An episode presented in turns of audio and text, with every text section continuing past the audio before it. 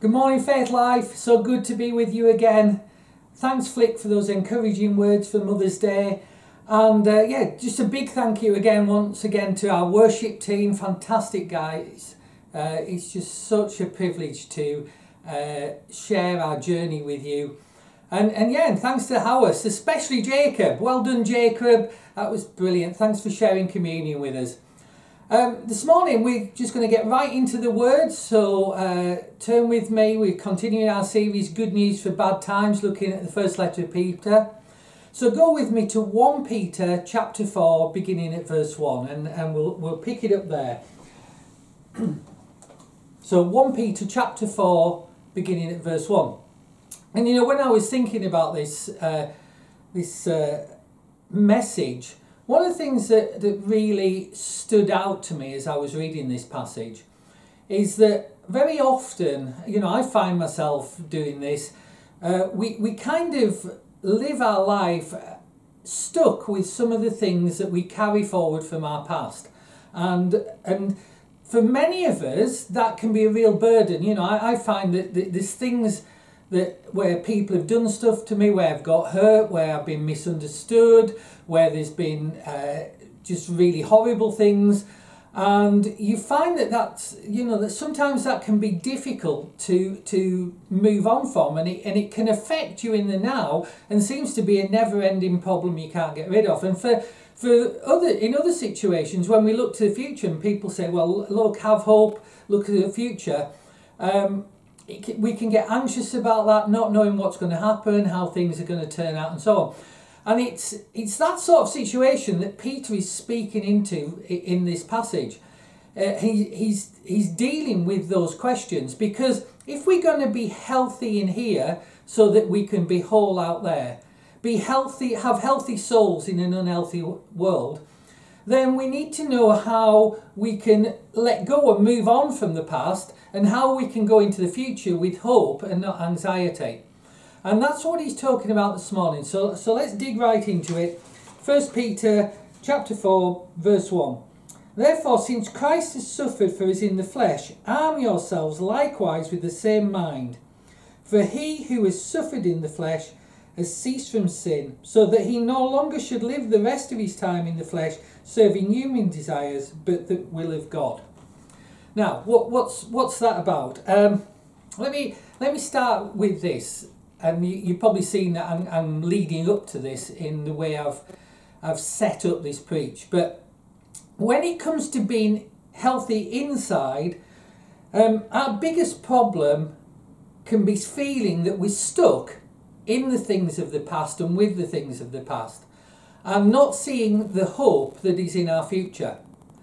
And whenever we, we look at that sort of situation, and in order to be set free from that kind of debilitating life that we find ourselves in, where we just can't move on, we need to really understand what's the starting point of that. And this verse is the starting point. This is the starting point to a healthy life. And right at the beginning of, uh, of, of this verse, he uses the word suffered. And, uh, and further on, he, he uses the same term again and says, has suffered. And, and what that's talking about, when you look at the original text, because people get all worked up about this verse and they think, well, you know, you need to be, you need to suffer like Jesus suffered in order to be a better person. That's not what this is saying. When it talks about suffering, it's talking about a definite event and not an ongoing process. And more than that, when it talks about that he's done with sin, what it's talking about is a present condition determined by a past event. That means it's not an ongoing process, but it's a new reality, a new situation. There's something that has been done that is a dividing line that has caused sin to be dealt with and which gives us a hope for the future. And, you know, Peter's already explained in this letter that Jesus, when he died for us, he bore our sins on the cross and he carried them to the cross, and there it was ended. It was a complete work. It was finished. He dealt with all the issues. He dealt with our sin. He dealt with that, and he put us right in right relationship with God. And, you know, when we put our faith in Christ, we get the benefits of that uh, salvation that He brought us on the cross, that finished work. You know, uh, you know, but it's not just that we get forgiveness for our sins, because that's great in itself. That's amazing. That means that we are set free from our sin, that we can move forward, we can be put in right relationship with God, and we'll go to heaven one day. But it's not just about that, because when we are set free from our sins, when we give our lives to Christ and we say, Jesus, I'm putting you number one in my life, I'm making you Lord of my life, then a miracle takes place. And it's in that miracle that is the, the, the solution to how we can walk free of our past and go into the future with hope. It's that miracle that does it. And, you know, it's that miracle that is the great dividing line. And, and it's described as this we're dead to sin but alive to righteousness. Now, what does that mean? It means that from the very moment you became a believer, from when you first put your trust in Jesus, a miracle happened. You were given new birth new life, new potential, and new hope. There's fresh starting point, all things made new. So each day we take we can take hold of that and say, it's this is a new starting point, a new day for me. I've got fresh hope, I've got new life, I've got new potential. Things are gonna change around here. Things are subject to change. And so it's that point that is that dividing line. And, it, and it's from there that I want to try and help us move on from the things of the past and face the future with hope. Now, here's, here's the point that I'm kind of making up front. And you might think, well, you know, I'm not really sure about that. I'm not sure about that. But just bear with me because I'm going to show you it. Every true believer lives looking forward. Every true believer lives looking forward. By that I mean that if we are really to live out our Christianity, to really serious about living our, out our faith, we will live looking forward. And he said, Well, where do you get that from, Mark? Where, where's that come from? Well, Hebrews 12, verses 1 and 2 say this Since we are surrounded by so great a cloud of witnesses, let us lay aside every weight and the sin that entangles and run the race set before us with endurance. Looking unto Jesus, who is the author and finisher of our faith, who for the joy that was set before him endured the cross, despising the shame, and has sat down at the right hand at the throne of God.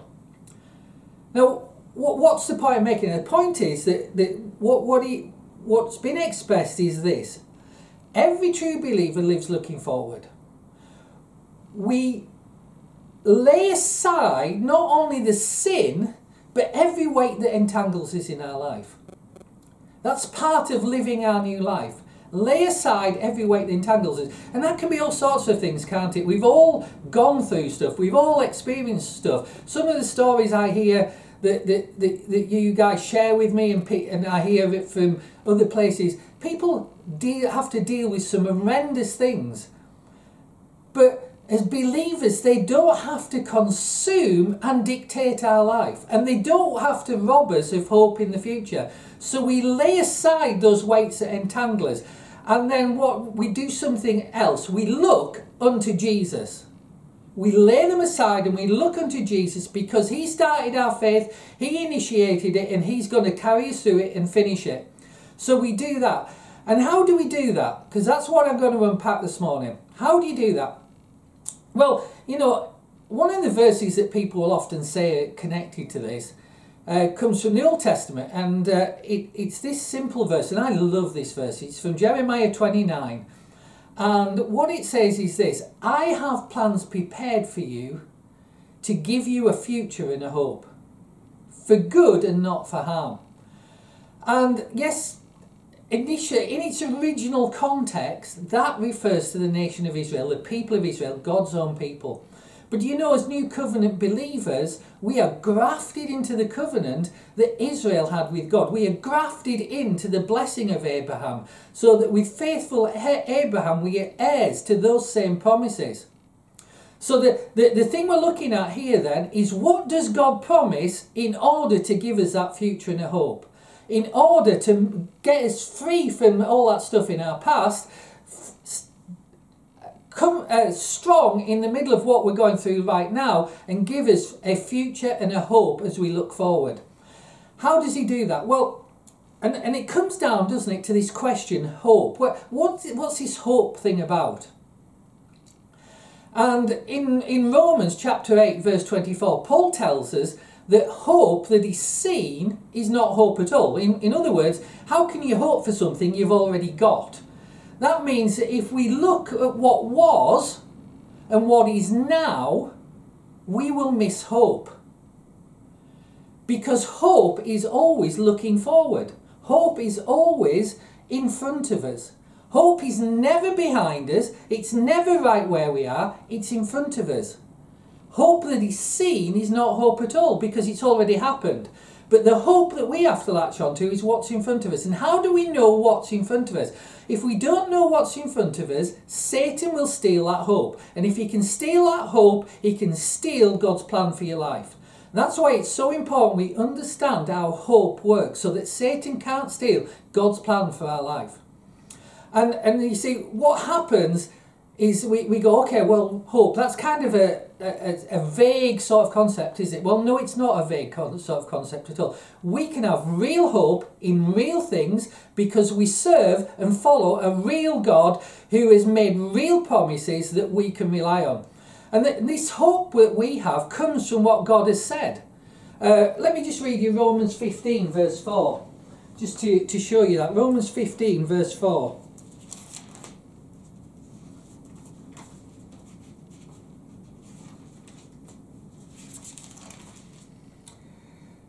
Now may the God of perseverance and encouragement grant you to live in harmony with one another in accordance with Christ Jesus, so that together, that's you, us church, so together we may with one voice glorify the God and Father of our Lord Jesus Christ.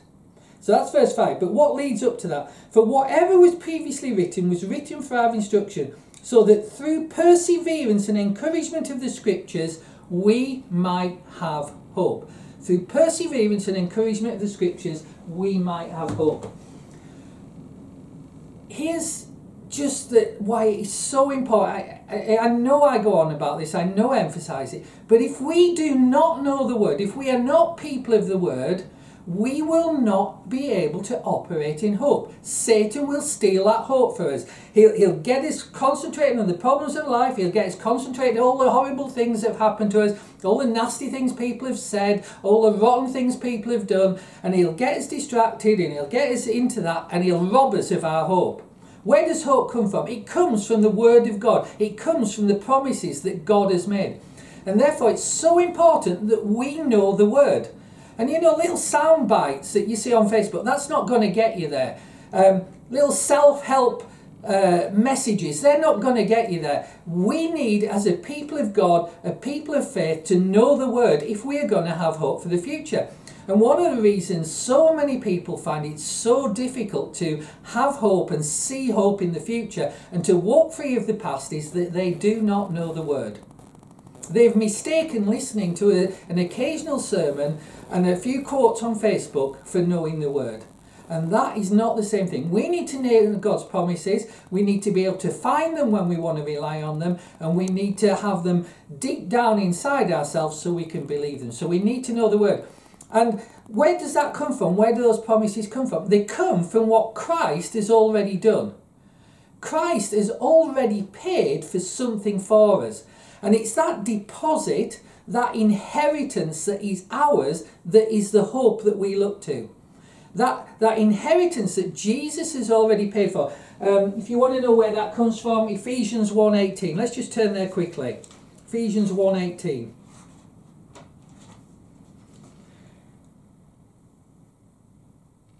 That the eyes of your understanding may be enlightened, that you will know the hope of his calling and what are the riches of the glory of his inheritance among the saints?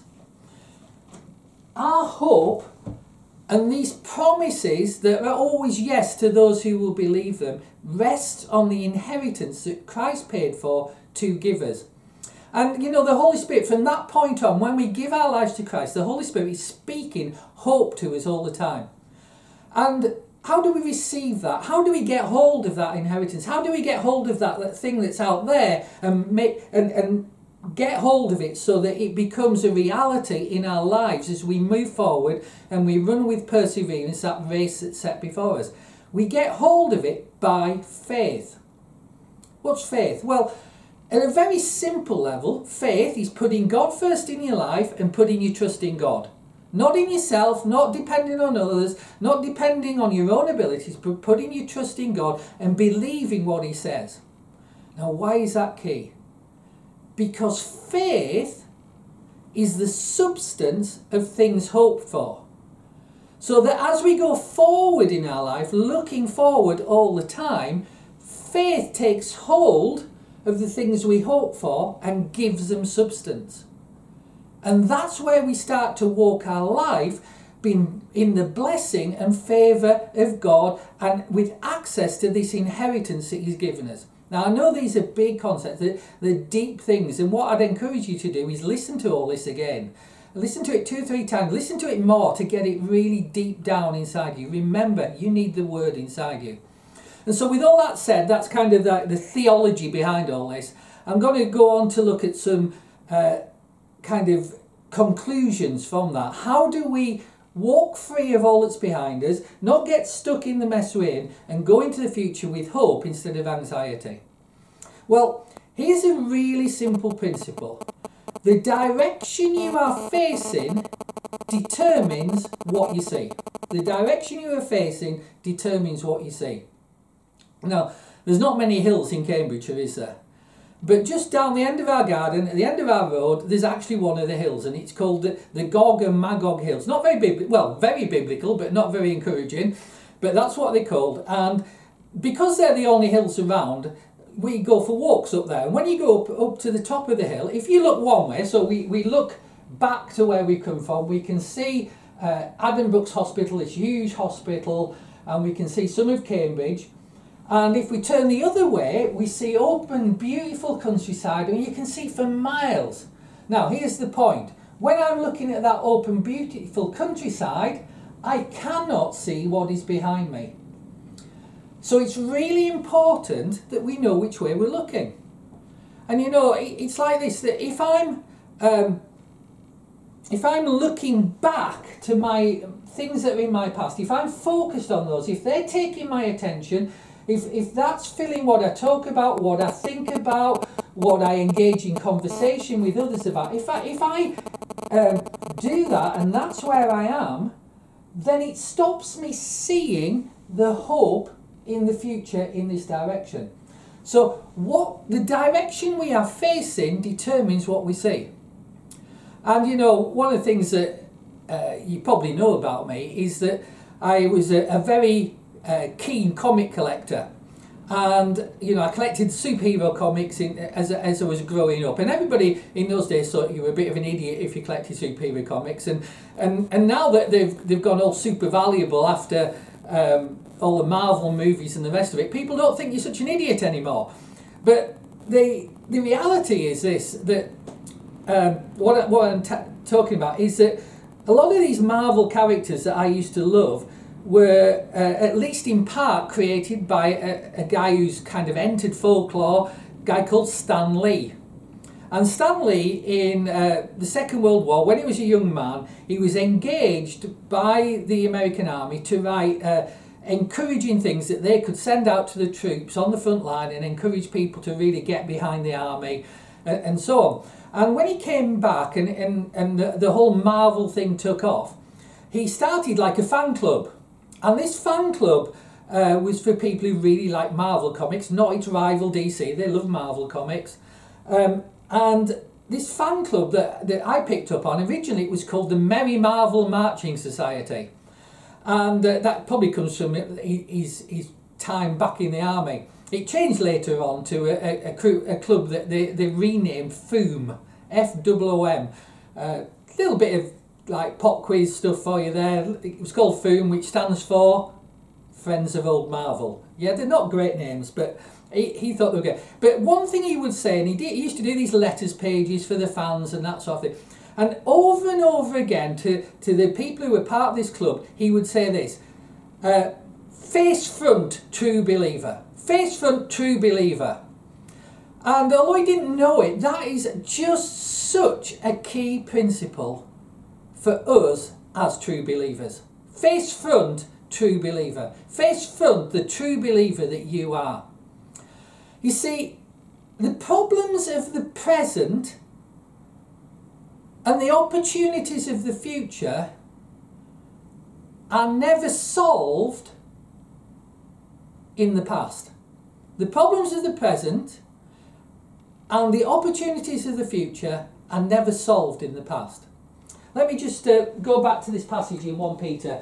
Just pick it up at verse 2. So that he no longer should live the rest of his time in the flesh, serving human desires, but the will of God. For in earlier times of our lives, it may have sufficed us to do what the Gentiles like to do. When we walked in immorality, lust, drunkenness, carousing, debauchery, and, and idolatries. And they are surprised that you now don't join in with them in the same excess of wild living. And so they go around speaking evil to you, speaking evil of you. They will give account to him who is ready to judge the living and the dead. For this reason, the gospel was preached etc., etc. Now, where am, I, where am I going with this? Here's the point you cannot change your past. You, you just can't. You cannot change your past. But you can decide how you're going to live out your future. You can't change your past, but you can decide how you're going to live out your future. You choose where you live your life. You choose what you're looking at. And you've got a choice now. Are you going to live as that old person who is just stuck in the things of the world, who engages with the world just the same as everybody else in the world does? Or are you now going to be that new creation with the new start, the new life, the new potential, the new opportunities, and a brand new future in front of you, which the past cannot destroy? Your past does not determine your future. The only thing that determines your future is whether you're looking backwards so you can't see your future or you're looking forwards and you've got Jesus set before you. You've got your hope set before you. That's what determines your future. But to see your future, you will have to stop looking at your past. Now, hopefully that, that kind of makes sense. But really, you know, there has to come a point in every believer's life where they walk free. We don't want to be 60, 70, 80 year olds still living with the stuff that we carried when we were 15 or 10 year olds. That would be ridiculous. But many people just drift through their life unable to move on because there needs to come a point where we draw a line in the sand and say that stuff does not hold me anymore because I am a new creation, I have new life in Christ, and I'm moving on. All that stuff, what was done to me, that what those people did to me, what happened to me, what what what hurt me, all that stuff, it's had enough of my life. It stops now. I'm going to spend the rest of my life uh, moving on, keeping my focus on Jesus. I'm not going to spend the rest of my life trying to fix something I can't fix. Trying to fix people that I can't fix and don't want fixing. I'm not going to spend my life doing that. I'm going to move on. So, you know, but that gives rise, doesn't it, to all sorts of stuff that we don't necessarily understand. Like, how do we get there in the first place? What happened? How, where did it all go wrong? And we all have these questions. So, what do you do when you still got those questions and you want to move on? Well, you know, the thing that happens is when you've got those questions, you can't always see how anything's going to change. How uh, things are going to be different in, in six months' time or a year's time than they are now. Here's where Peter comes in. Let's go to verse 7. See what he says. Really important. The end of all things is near. Therefore, be solemn and sober so you can pray. Now, why is that significant? Well, you might remember in an earlier message, he'd said something pretty much the same. Now, let, let me put it in my language. What he's saying is this get your head on straight. If you don't have your head on straight, the enemy is going to steal your hope from you. And more than that, if you don't have your head on straight, all those people that messed up your life already, they're going to carry on messing your, up your life, even though they're not still around because you're carrying that. So you need to get your head on straight. Now, what does he say? He says, be solemn. Now, that's not the Christian thing. You know, Christians are very solemn. It's not that kind of solemnity. I know we, you know, some Christians actually kind of operate like that, but uh, not here. But what it means by those words, be solemn, they, they've got a, a particular meaning and it means sober minded or truly balanced in your assessment. Sober minded or truly balanced in your assessment. And then, and, and the word that is translated there comes from two root words which mean safe and regulation of life. And, and strangely, that's the, the same root words is where we get our English word diaphragm from. And what it's saying is that in order to breathe the fresh oxygen of life that is yours, you need to breathe out the old and breathe in the new. You need to go, okay, let's just stop here. Let's just pause. Let me get my head on straight. Let me breathe out the old. I am not that person. I am not bound by those events. They are not going to dictate my future. I am not going to live with them anymore. And breathe in the new life of Christ the hope that is set in front of us as we look to Jesus and we rest on the promises of His Word. Okay, and then he uses this word sober. Sober, what's that mean? It means uninfluenced by intoxicants. It means exactly what it is. It means you're not all over the place going here, there, you know, not focused, not able to, uh, you know, operate properly, falling over. It means having your wits about you, being clear headed, clear thinking.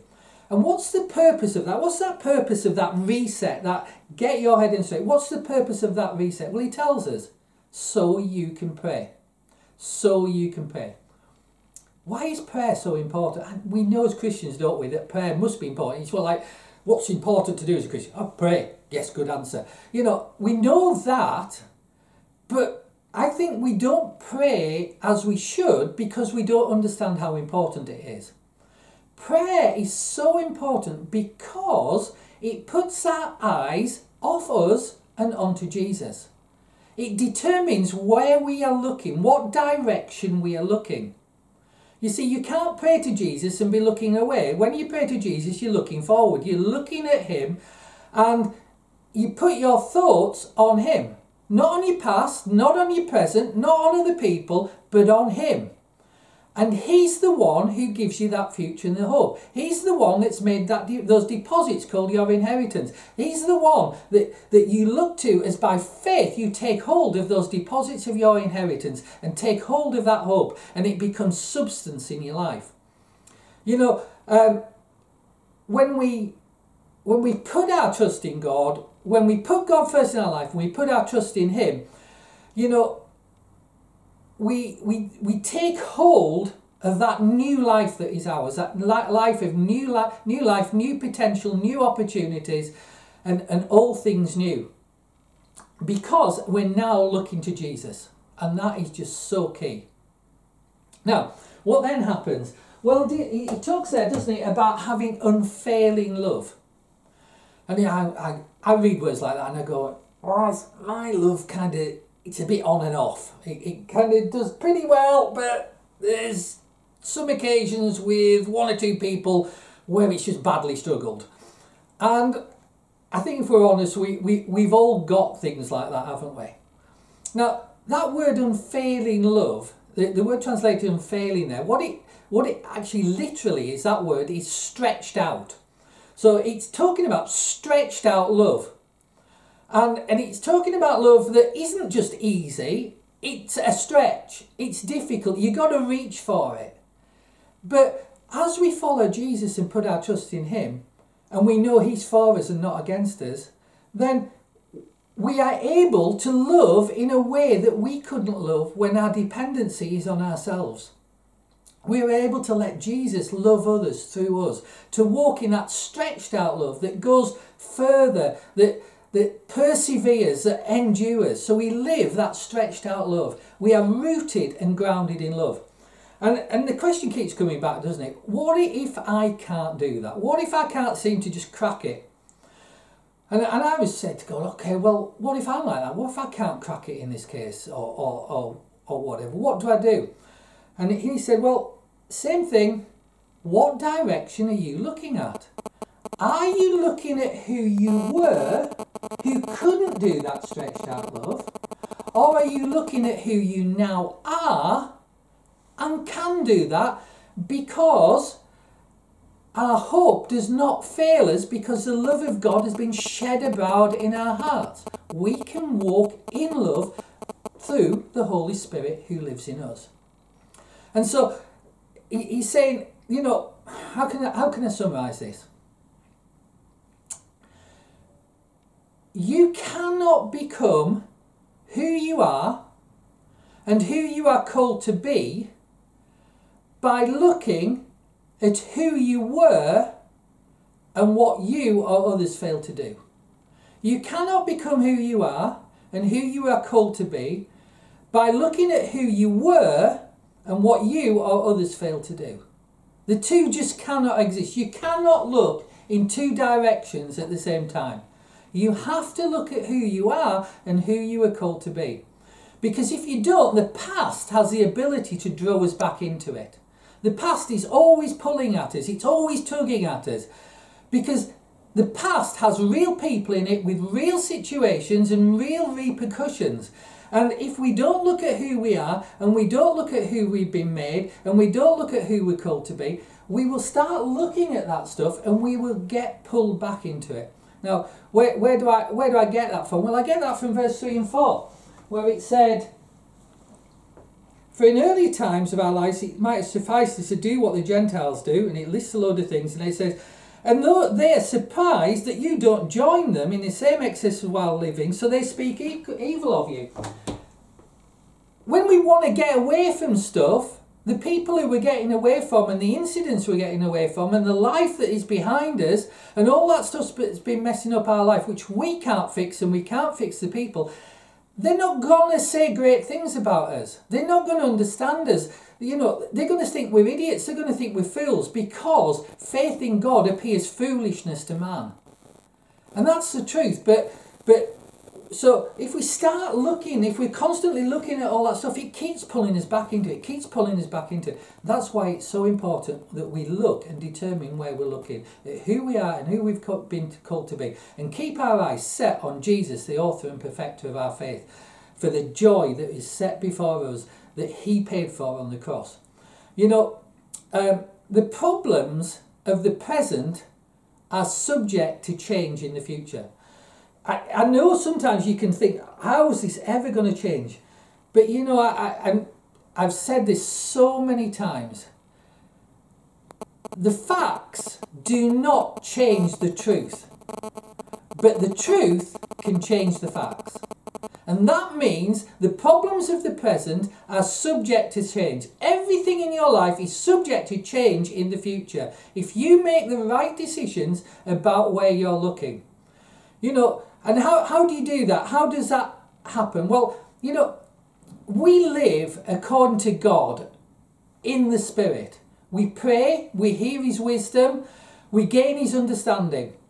We get heaven's perspective. You know, that's why we pray. That's why it's so important that, that we uh, get our head on straight, stop looking backwards, and so that we can pray and get heaven's perspective, see things from heaven's side. And when we can do that, so we can see well. And you know, I just want you to remember this heaven's perspective is your eye corrective. Heaven's perspective is your eye corrective. It's about where you're looking, and where you're looking determines what you see. You know, prayer is our lifeline connection to God. It's the conduit by which we receive God's love. It's the conduit by which we receive His life. It's the co- conduit by which we receive His healing. It's the conduit by which we receive His joy. Prayer is our, our time when we come alive before God and we come alive inside so that we're healthy inside when everything around us is unhealthy out there. And so what's the what's the end of this? Well, well, Peter he, he goes on to say, and he, he goes on to talk about using our gifts. Um, this this is what he says, um, verse nine: Show hospitality to one another without complaining.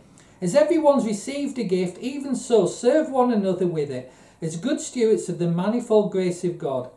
If anyone speaks, let him speak as the oracles of God. If anyone serves, let him serve with the strength that God supplies, so that God in all things may be glorified through Jesus Christ, to whom be praise and dominion for ever and ever.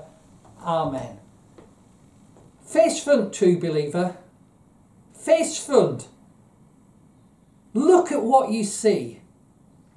You know, if we are living now for Christ's glory, we will in love serve others. We will in love care for each other.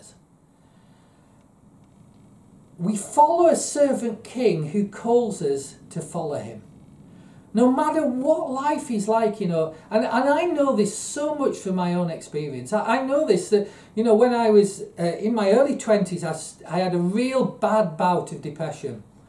And one of the things that really set me free from that was a, a, choice I made, which was even though my life was a mess, even though I couldn't see a way out, I was going to serve others, I was going to help others, I was going to love others, I was going to get involved and, and serve in my church, I was going to get involved in giving, I was going to get involved in helping. And you know what happened? It helped me because it got its, my eyes off me and onto Jesus and onto helping others and loving others.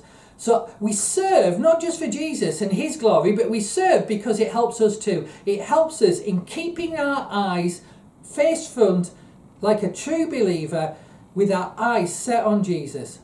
And, and in using what we've, we've been given, we give hope to others and we receive hope for ourselves. You know, God's life becomes real to us as we live out the new life in the gifts that He's given us.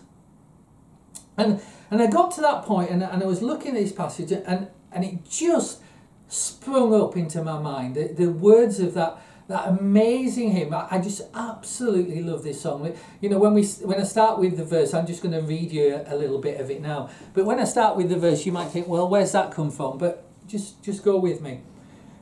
Oh soul, are you weary and troubled? No a light in the darkness you see. There's light for a look at the Saviour and life more abundant and free. Turn your eyes upon Jesus, look full in his wonderful face, and the things of the earth will grow strangely dim in the light of his glory and grace. His word will not fail you, he promised. Believe him and all will be well. Then go to a world that is dying his perfect salvation to tell. Turn your eyes upon Jesus, look full in his wonderful face, and the things of this world will grow strangely dim in the light of his glory and grace.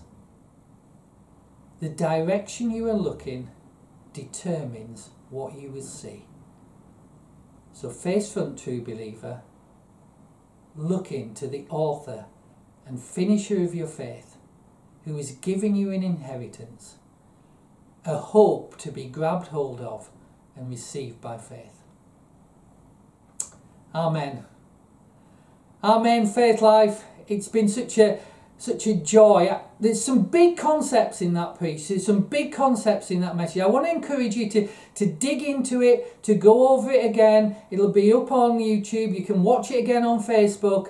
But go back and listen. Go back and listen to, and, and, and understand it because there is such power in what Peter is saying there. Such power in setting us free from, from our past to walk into a new life of joy and freedom and hope. So have a great week. We look forward to seeing you. We're moving closer and closer to meeting physically again. And and Cheryl and I, we, we miss you, but have a great time. Have a great time today. Have a great time the rest of the week, and we'll be back next Sunday. Amen.